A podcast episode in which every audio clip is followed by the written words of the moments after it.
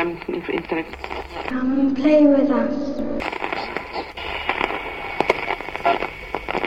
Red rum! Red rum!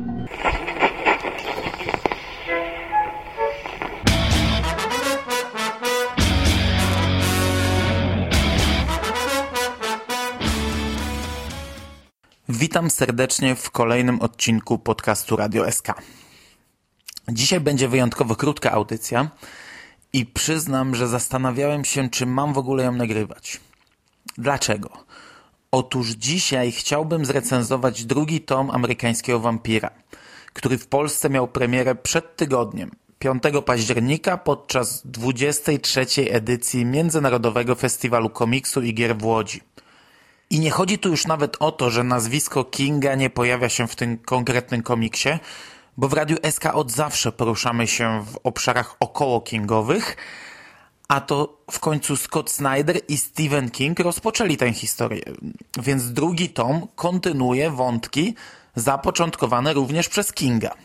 Bardziej chodzi mi tutaj o to, że w zasadzie od początku nagrywania Radia SK nie wiedziałem, jak pogrupować tutaj długoterminowe projekty komiksowe.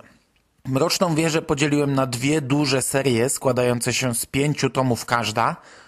Na razie omówiłem pierwszą część.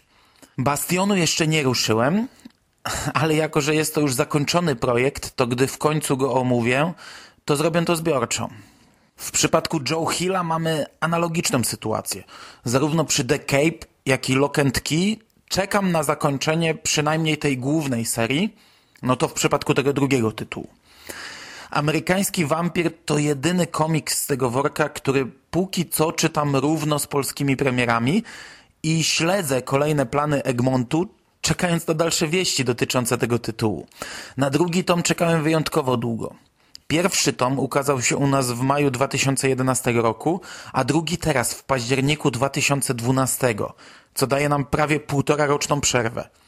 Myślę, że wiele osób czekało na ten komiks tak mocno jak ja, a równie sporo już dawno przestało go oczekiwać i to z myślą zarówno o jednej, jak i o drugiej grupie postanowiłem akurat amerykańskiego wampira potraktować nieco wyjątkowo.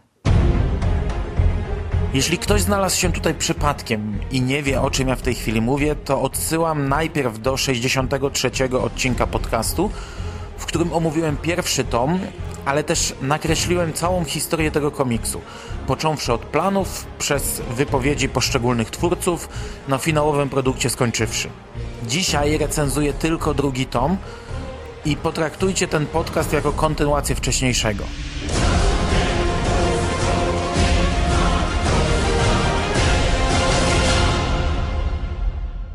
Po pierwsze, i podkreślam to jeszcze raz, Stephen King nie ma już nic wspólnego z tym tomem. Zanim komiks ukazał się w Stanach, mówiło się o tym, że King napisze do niego wstęp. Mm, ale nawet tego tutaj nie znajdziemy. To już jest produkt jednego twórcy, mm, przynajmniej jeśli chodzi o warstwę fabularną, a jest nim Scott Snyder. Jest to jednak kontynuacja tego, co między innymi stworzył Stephen King – a do tego jest to cały czas świetny komiks, więc myślę, że jeśli komuś spodobała się pierwsza część, no to nie trzeba go będzie długo namawiać na kolejną dawkę.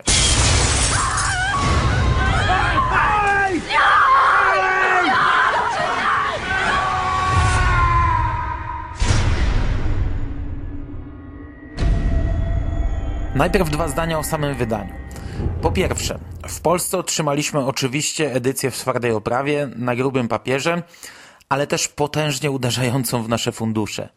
Nie ma ceny okładkowej, ale według pana sprzedającego na MFK jest to 90 zł. Swoją drogą Egmont miał dość słabą promocję na festiwalu i trochę się trzeba było targować, bo 15% zniżki to trochę mało. Ten tom jest trochę cieńszy od poprzednika.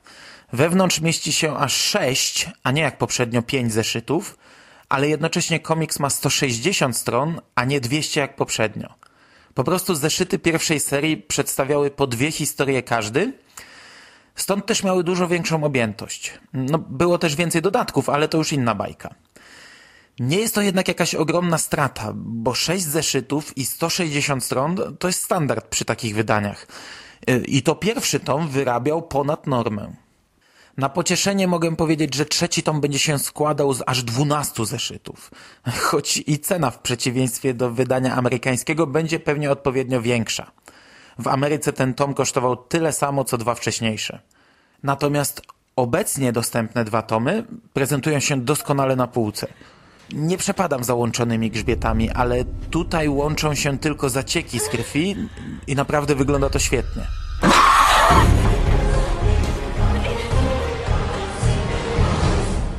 Wystarczy rzut oka na okładkę i widzimy, że zmieniła się trochę ekipa tworząca komiks.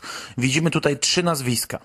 Scenarzystę Scotta Snydera, głównego rysownika Rafaela Albuquerque, którego wspiera tutaj Mateusz Santoluco. Jest to drugi rysownik, ale nie ma potrzeby płakać. Cały komiks jest naprawdę spójny wizualnie, a taka praktyka będzie się w przyszłości powtarzać. Otóż Rafael Albuquerque rysuje, nazwijmy to, główne historie. Ten tom składa się z jednej długiej i jednej krótkiej opowieści. I przez określenie główna mam na myśli tę dłuższą. W kolejnych tomach to już będzie standard. Historie poboczne zawsze rysuje inny artysta, szczególnie, że w oryginale komiksowe zeszyty ukazywały się czasem równolegle, po dwa komiksy w miesiącu. W przypadku omawianego drugiego tomu mamy jeszcze taką sytuację, że w pierwszej historii kilka stron narysował ten drugi twórca. I to widać. E, ale też nie jest to jakaś specjalnie rażąca sytuacja, bo to są same retrospekcje. Dokładnie trzy strony w drugim i trzy w czwartym zeszycie, czyli mamy łącznie sześć stron wykonanych jakby na doczepkę przez Mateusa Santoluco.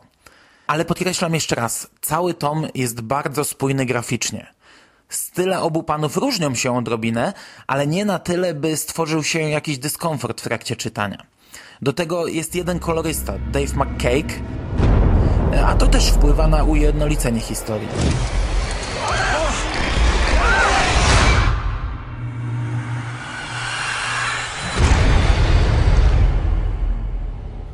Przejdźmy zatem do wnętrzności komiksów, czyli zamieszczonych w nim dwóch historii.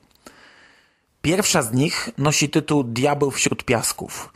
I tak jak już powiedziałem, składa się z czterech części. Akcja rozgrywa się w 1936 roku, czyli 11 lat po spotkaniu autorskim opisanym w pierwszym tomie, na którym spotkało się kilku ważnych bohaterów, na którym streszczono całą historię narodzin amerykańskiego wampira i które też kończy pierwszy tom. W tomie drugim poznajemy nowych bohaterów.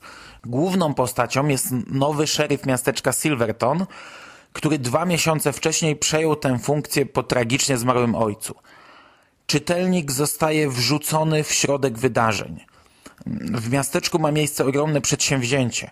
Od jakiegoś czasu wznoszona jest gigantyczna tama, na której wybudowanie poszły astronomiczne pieniądze, wyłożone przez konsorcjum złożone z czterech wielkich firm. W miasteczku stacjonuje kilka tysięcy robotników, skutkiem czego szerzy się pijaństwo, prostytucja i rozruby. Areszt pęka w szwach, a nasz stróż prawa powoli traci panowanie nad sytuacją. Z pomocą przychodzi mu para agentów federalnych, ale wraz z ich przyjazdem w miasteczku pojawia się kolejny problem. Ktoś w brutalny sposób morduje właścicieli firm wchodzących w skład konsorcjum. Na scenie pojawia się też nieznany jeszcze czytelnikowi bardzo stary i niemal całkowicie wymarły gatunek wampira. I to tyle słowem wstępu. Jak widać jest to już nieco inna historia niż w pierwszym tomie, gdzie tak naprawdę obserwowaliśmy naprzemiennie narodziny dwóch amerykańskich wampirów. Odkrywaliśmy ich zdolności i słabe punkty do momentu, aż obie historie nie zazębiły się ze sobą. Tutaj jest to już bardziej rozbudowana intryga z naciskiem na wątki kryminalne. Jest zagadka, która kryje jakąś tajemnicę i jest doskonałe zamknięcie całej opowieści. Mm, ale też trzeba zaznaczyć, że jednocześnie jest znacznie mniej krwawo i mniej brutalnie. Oczywiście w naszej historii pojawiają się też znani już bohaterowie, którzy przeżyli pierwszy tom amerykańskiego wampira. I przyznam się, że po kilku stronach dla pewności zerknąłem do pierwszego komiksu, by upewnić się, kto jest znaną personą, a kto pojawia się po raz pierwszy. Już na samym wstępie na scenę wkracza dorosła Felicia Book, yy, narodzona w segmencie Stephena Kinga, córka zamordowanego przez Skinnera Sweeta Jamesa Booka. W międzyczasie pojawia się też sam Skinner, który za każdym razem, gdy wychodzi z cienia, no kradnie cały ten komiks. Kradnie go zarówno spektakularnym wejściem na scenę, jak i całą finałową akcją. Gdzieś w trakcie komiksu główna historia zaczyna przeplatać się z wątkiem Pearl Jones i również znaną nam matką Felicia Book. I można śmiało przypuszczać, że zarówno Felicia, jak i jej matka, główne wampiry, jak i walczące z nimi ugrupowanie wasali Gwiazdy Zarannej, odegrają w przyszłości jeszcze sporą rolę. Ciężko powiedzieć jak i czy w ogóle jeszcze potoczy się wątek rodziny szeryfa, ale mam nadzieję, że diabeł wśród piasków nie kończy jeszcze tej opowieści.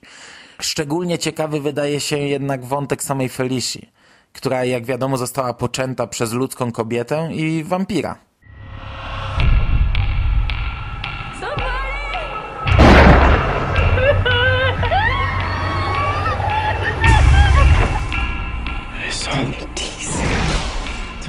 Vampires, you know? Vampires don't exist.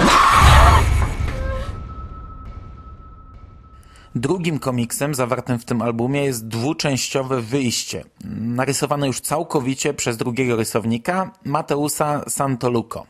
Jest to historia Pearl, rozgrywająca się 10 lat po przemianie. Już na pierwszej stronie pojawia się też znana z pierwszego tomu bohaterka, która przez ten cały okres była trzymana w niewoli i aktualnie pała niepohamowaną nienawiścią i rządzą zemsty do Pearl Jones. Wątek samej Pearl, y, zarówno w wyjściu, jak i wcześniej, w Diable wśród piasków, y, choć w wyjściu jest to główny wątek, no, jest w pewnym sensie wampiryczną historią miłosną. Ja przypominam tylko, że zarówno Snyder, jak i Stephen King wyraźnie podkreślali, że tworzą ten komiks, aby oddać wampirom co wampirze, aby zwrócić im kły i aby znów uczynić z nich dzikich morderców. Amerykański wampir miał być jakąś tam odpowiedzią na zmierzch e, oraz książki zmierzchopodobne. I historia Pearl, no, jest taką odpowiedzią. E, ta bohaterka od czasu przemiany, która opisana została w pierwszym tomie, po której dokonała kilku brutalnych morderstw, od czasu finałowej potyczki z tradycyjnymi wampirami i wreszcie od czasu, gdy poznała Henry'ego, zaszyła się gdzieś w domku na bezludziu i tam sobie żyje ze swoim ukochanym. To jest historia miłosna wampirzycy z człowiekiem. I choć wampirzyca przez te 10 lat unikała kontaktu zarówno z innymi wampirami, jak i z ludźmi i najprawdopodobniej nikogo nie zabiła od czasu jatki kończącej pierwszy tom, to nadal absolutnie nie jest to popierdółka w stylu zmierzchu. Tutaj też śledzimy dylemat Pearl zastanawiającej się, czy przemienić Henry'ego i dylemat Henry'ego zastanawiającego się, czy dać się przemienić Pearl. Ale po pierwsze, wszystko to jest świetnie napisane, a po drugie jest sprawnie i ciekawie przedstawione. A po trzecie, gdy już dochodzi do spotkania z innymi krwiopijcami, no a przecież oczywistym jest, że skoro przeskoczyliśmy 10 nieistotnych lat sielanki, to musi dojść do kontaktu. No to mamy wtedy prawdziwą rozpierduchę. I, Edward Cullen, take you, Bella Swan. For better or for worse. To love. To cherish. As long as we both shall live.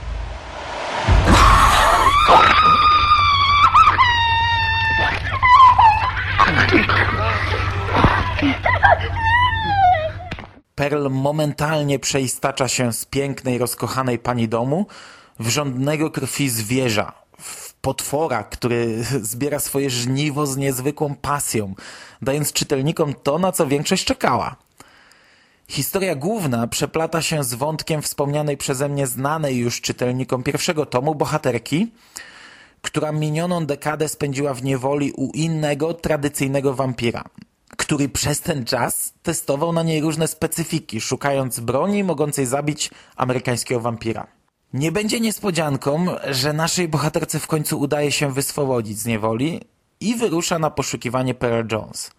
I ja muszę przyznać, że nasza bohaterka wygląda naprawdę świetnie w interpretacji nowego rysownika. zarówno w niewoli, jak i w scenach, w których stanęła już na nogi i teoretycznie wmieszała się w społeczeństwo, wygląda upiornie i przerażająco. Podsumowując, drugi tom amerykańskiego wampira jest komiksem innym, ale jest też komiksem równie dobrym co jego poprzednik. Innym zarówno pod względem graficznym, gdyż pojawia się nowy rysownik i nowa interpretacja tego świata, innym także pod względem fabularnym. To jest już zupełnie inna konstrukcja. W pierwszym Wampirze mieliśmy dwóch scenarzystów i dwie osobne historie, które przeplatały się ze sobą, co nawet zobrazowano na okładkach amerykańskich wydań zeszytowych i na okładce wydania zbiorczego. W drugim tomie jest już zupełnie inaczej. To są zamknięte historie, które tylko gdzieś tam niby mimochodem zahaczają o główne wątki.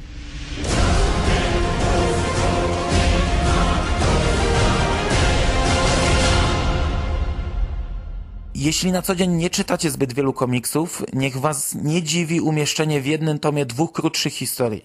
To jest standard i tak to będzie wyglądać również w kolejnych albumach. To jest praktyka, którą stosuje się nagminnie w długich projektach, a której z niewiadomych przyczyn nie chcieli zastosować twórcy Mrocznej Wieży, rozbijając każdy rozdział pierwszego tomu cyklu, nawet taki, który ledwo nadawał się do one-shota, do pięciozeszytowej historii i w konsekwencji zabijając ten projekt.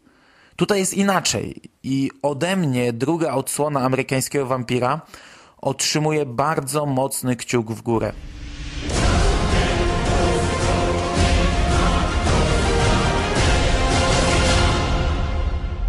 Na zakończenie dostajemy jeszcze kilka grafik okładkowych, kilka szkiców postaci oraz czterostronnicową zapowiedź trzeciego tomu amerykańskiego wampira.